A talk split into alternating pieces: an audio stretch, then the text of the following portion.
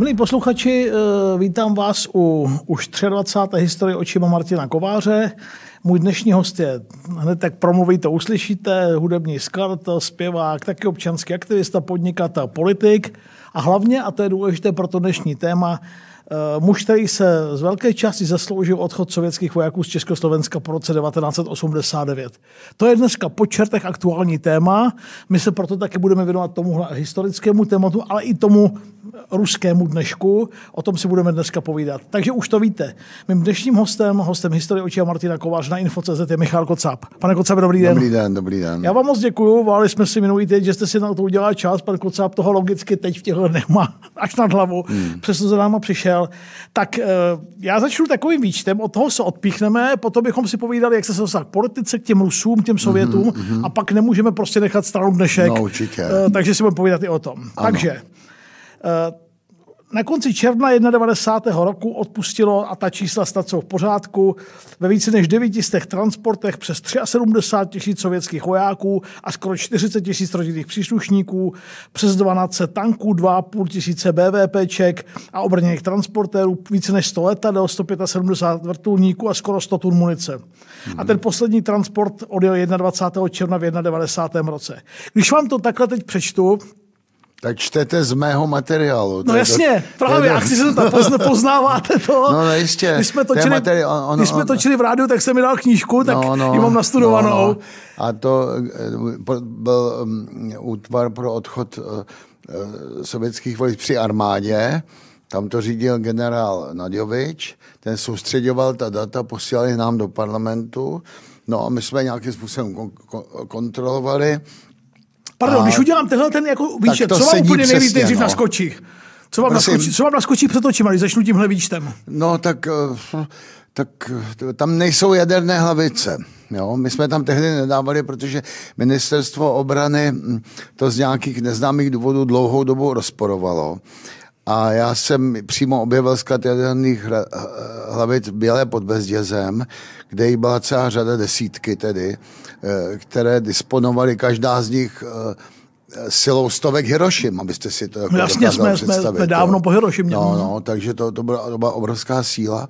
A těch javorů, to byly, to byly prostě skladiště jaderných zbraní, bylo na, v naší republice byly tři tedy. A já jsem teda ten Javor uh, jeden byle pod Bezdězem objevil. Oni byli všechny stejné, podle stejných plánů.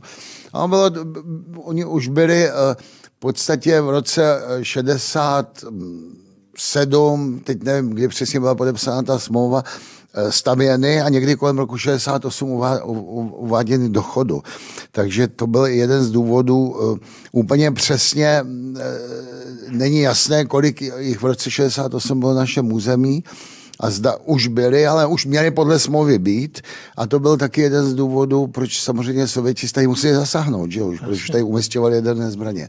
No, no a tak tohle mi vytane, no a potom mi vytane, eh, vytanou ty nekonečné velkové přejezdy, obavy, aby eh, na slovensko-maďarských eh, hranicích ty překlady, překlady aby naši... se stalo. No a hlavně, aby jsme se vůbec dostali do pořadí přeložení našich hmm. zbraní do Sovětského svazu, protože tam byla velká tlačenice, to se muselo likvidovat, často tam naše, naše soupravy nákladní stály třeba tři dny a nemohli jsme je odbavit ze země.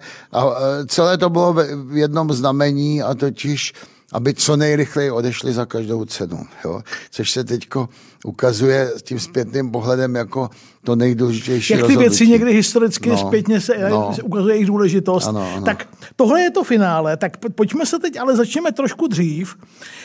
Jak se k tomuhle všemu muzikant, rocker Michal Kocáb vůbec dostal? Jak jste se dostal k politice? Jak tahle část vašeho mm, životního příběhu začala? To souviselo s iniciativou Most. Jinak jste mm, homopolitikus, mm, evidentně. Jako... Tak to mám od táty, který vystudoval politickou ekonomii ještě v roce 45, 46, ještě, ještě nebyli bolševici, to se mu to podařilo. Ještě předtím, těsně, ještě... No tak nějak 48 Jasně. končil, jo, ale ono se to přebíralo, samozřejmě to, to, to, to, ten Gottwald to nepřebral ze dne na den, tak táta stačil tohle vystudovat.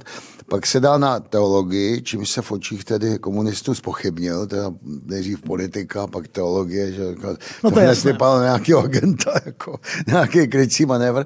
A pak studoval ještě filozofii dokonce. No to si nepolepšil. No, no, tak to je, to si tatínek Kocáv nepolepšil. No to si nepolepšil ale tím pádem eh, jsem vlastně vyrůstal eh, v rodině budoucího dizenta, taky samozřejmě byl jeden první, který podepisoval a šířil chartu Promiň, já to musím říct, aby to posluchači no. jak si dali do, do, do souvislosti. Uh, Michal Kocap 54. ročník, aby ano, to věděli, ano, ano. aby věděli, v, jakém, ano, jakých ano, časových ano. pásmech se pohybujeme. Ano, přesně.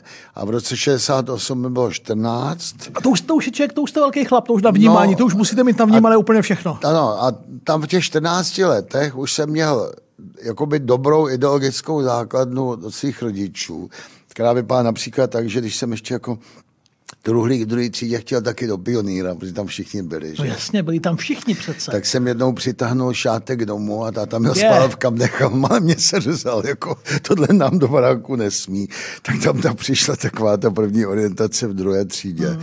protože všichni můžou do pionýra, jenom já ne. Jak tohle to má? Já jsem o tom se bavil se spou, tím si no. prošel, kde kdo? Jaký to je, když kluk Marta schodí, můj syn chodí do první, když ve druhý tře všichni tam jsou a teď jako no, vy tam nesmíte. To je, ostraky, to je ostrakizace, no, to je těžký. A to je těžký. Ono vás to vyčlení z toho kolektivu. Notabene, že ten pionýr v tehdejším vydání, my jsme bydli u chod, v chodově Karlových, u Karlových vodů, kde byla největší kriminalita, tak vypadal tak, že tam chodili do remísku ze školu kouřit. Ta pionýrská vedoucím rozdává lípy, no. cigarety že, a tak dále. No a toho všeho já jsem tedy tam, tam jsem neměl přístup. Tohle je ta anamnéza historie ano, vaše. Hmm. ale a stal jsem se tedy dítětem ostrakizovaným, vyčleněným z kolektivu a taky šikanovaným. Jo. Oni mi nadávali kostelní krysa a kopali mě a plivali na mě a hodili mě a celý ten první, první, řekněme od první do páté třídy jsem dostával do huby téměř pravidelně. Jo.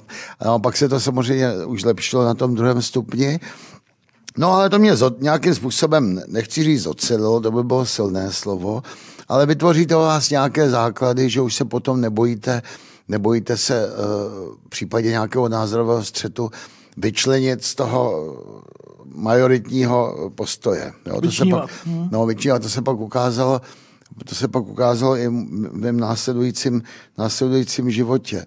Takže Takhle jsem byl zorientovan, ale v roce 68 tedy musím říct, že ještě ve mně vyhrála ta klukovská podstata, to mi bylo 14. A hrozně mě bavilo, jak se něco jako děje. A ještě jsem z toho neměl ten emocionální zážitek jakoby ztráty svobody. Uvědomila jsem si, že rodiče pláčou a tak dále, ale my jsme se spíš soustředili na to měnit těm Sovětům ty, ty značky, to byla moda, že jo, jo to Chodov, tak co bylo na Sokolov, to jsme poslali na Karlovy Vary, jsme to všechno otočili. Teď jsem, teď jsem se díval do Elona Levyho do pražských peřejí, no, tam no. to je no. krásně popsaný. No, hmm. no, tak to jsme opravdu dělali.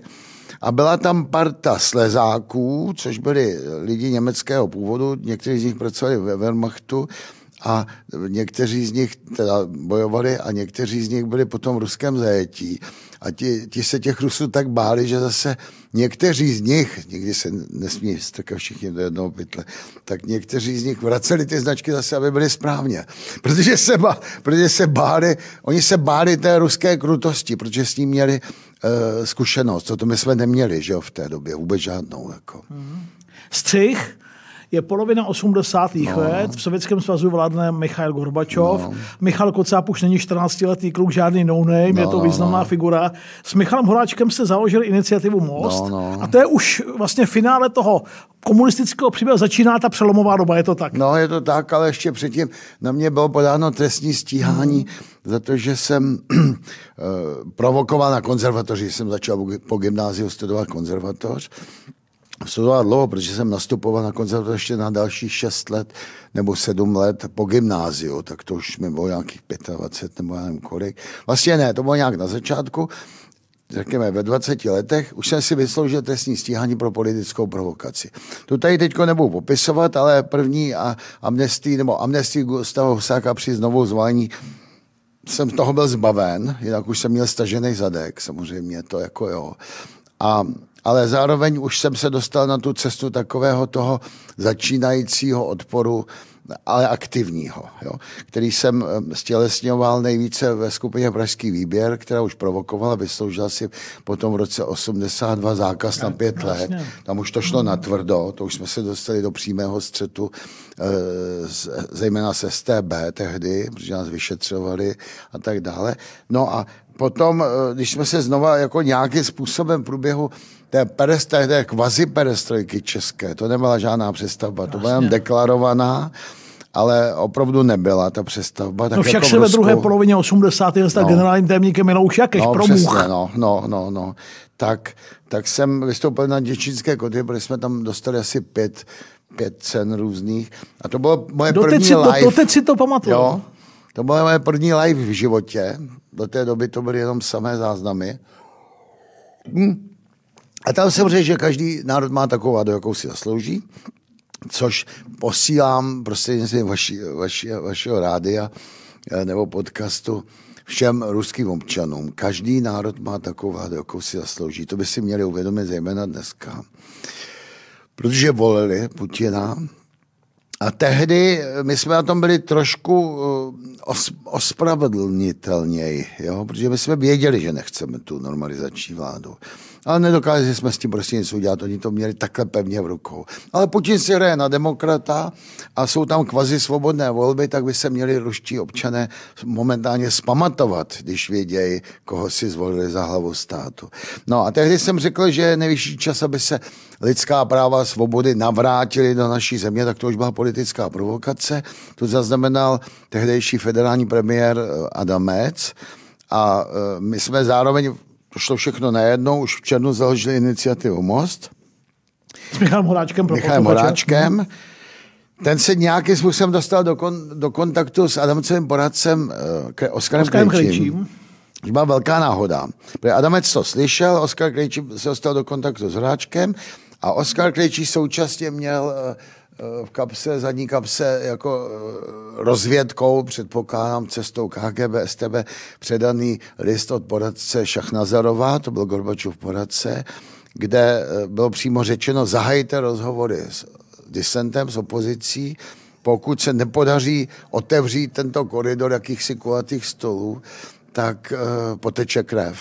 Tak, jak by tekla krev, to jsme si tehdy nedokázali představit a pro, propadli jsme milné představě že všichni jsou taková parta dobráků, ty Sověti. No to vidíte dneska. Hmm. Jo, čo by byli Jasně. schopni. Ovšem tehdy byl uvedení Gorbačov a ten nebyl takový jako Putin. To byl o, o řád nebo o několik řádů nebo o mnoho řádů kvalitnější a takový člověk z daleko, řekl bych, i s dobrou vůli řešit ty věci po dobrém a už neharašit zbraněmi. No. A my jsme nevěděli, že ten Oskar Krejčí vlastně bude usilovat nějakým způsobem také o ten rozhovor s disentem. Když jsme se na něj obrátili s tou naší myšlenkou mostu, to znamená zahájit pozoru těch polských kulatých stolů, rozhovory mezi vedením komunistické strany, my jsme si vybrali Adamce, protože on, nebyl, on byl sice členem UVKSČ, ale byl taky předsedou vlády. No, taky před, a měl, to byly dva měl mocenské... pocit, že, že, že, s ním na rozdíl třeba těch Jakešů za raci, relativně, relativně racionálně ano, jednat. Ano, a byly to takové dva mocenské vrcholy, u VKSČ bylo výše, o, o tisíc metrů, to byla devítitisícovka. A pak byla vláda. A pak byla osmitisícovka. Ovšem ta vláda, ta osmitisícovka, měla ve svých řádech ministra obrany, ministra vnitra a tak dále, takže při nějaké šikovné politice ten Adamec mohl v nějaké krizové situaci získat větší moc než u VKS, což se taky stalo. Takhle, takhle daleko jsme tehdy ještě úplně neuvažovali, ale věděli jsme, že Adamec je jediný člověk, který, se kterým, když začneme mluvit, tak se za ten kontakt přímo nemusíme bytostně stydět. Jo. S Fojtíkem bych prostě nemluvil. Fojtík, Štěpán, taky Indra, ne, Štěpán, to nešlo. No, jasně. no, to nešlo. Jo. Rozumím. Ten Adamec Rozumím. byl jiný, byl takový rozumnější, byl jasný přestavbář. Ale bylo jasný, jo? že tedy... Tak jsme to, tak jsme to i my jako půl generace mladší než vy, tak jsme to vnímali. Taky taky vnímali, že jo? Tak tam to, to nějak jako šlo. Byl, měl v sobě i takový, takový, takový neznámý kus laskavosti. Jo, do té doby ten neznámý, ne, ne, ne, neznámá. Jo, tohle, tohle ne. vlastně, když to teď říkáte, to je, no. tohle mě řekla spousta lidí, kteří no. se v téhle, na, na téhle hraně pohybovali, no. že měli pocit, že je poslouchá. Ano, ano, tak tohle to on skutečně měl. No a my jsme se na něj obrátili a vlastně už od 18. září, kdy jsme podali podali ten dopis mostu s touto žádostí, tedy kontakt předsedy vlády s tvrdým jádem kolem Václava Havla, jo, tak prostě jsme to už vlastně ty dva měsíce před, samet, před začátkem sametové revoluce rozvíjeli. Zajímavé bylo, že Adamec říkal, vedoucí úlohy se strana nikdy nevzdá, nikdy, Děkuji, že jste doposlouchali historii očima Martina Kováře až sem a plnou verzi, pokud vás zajímá a pokud si chcete poslechnout, najdete na info.cz.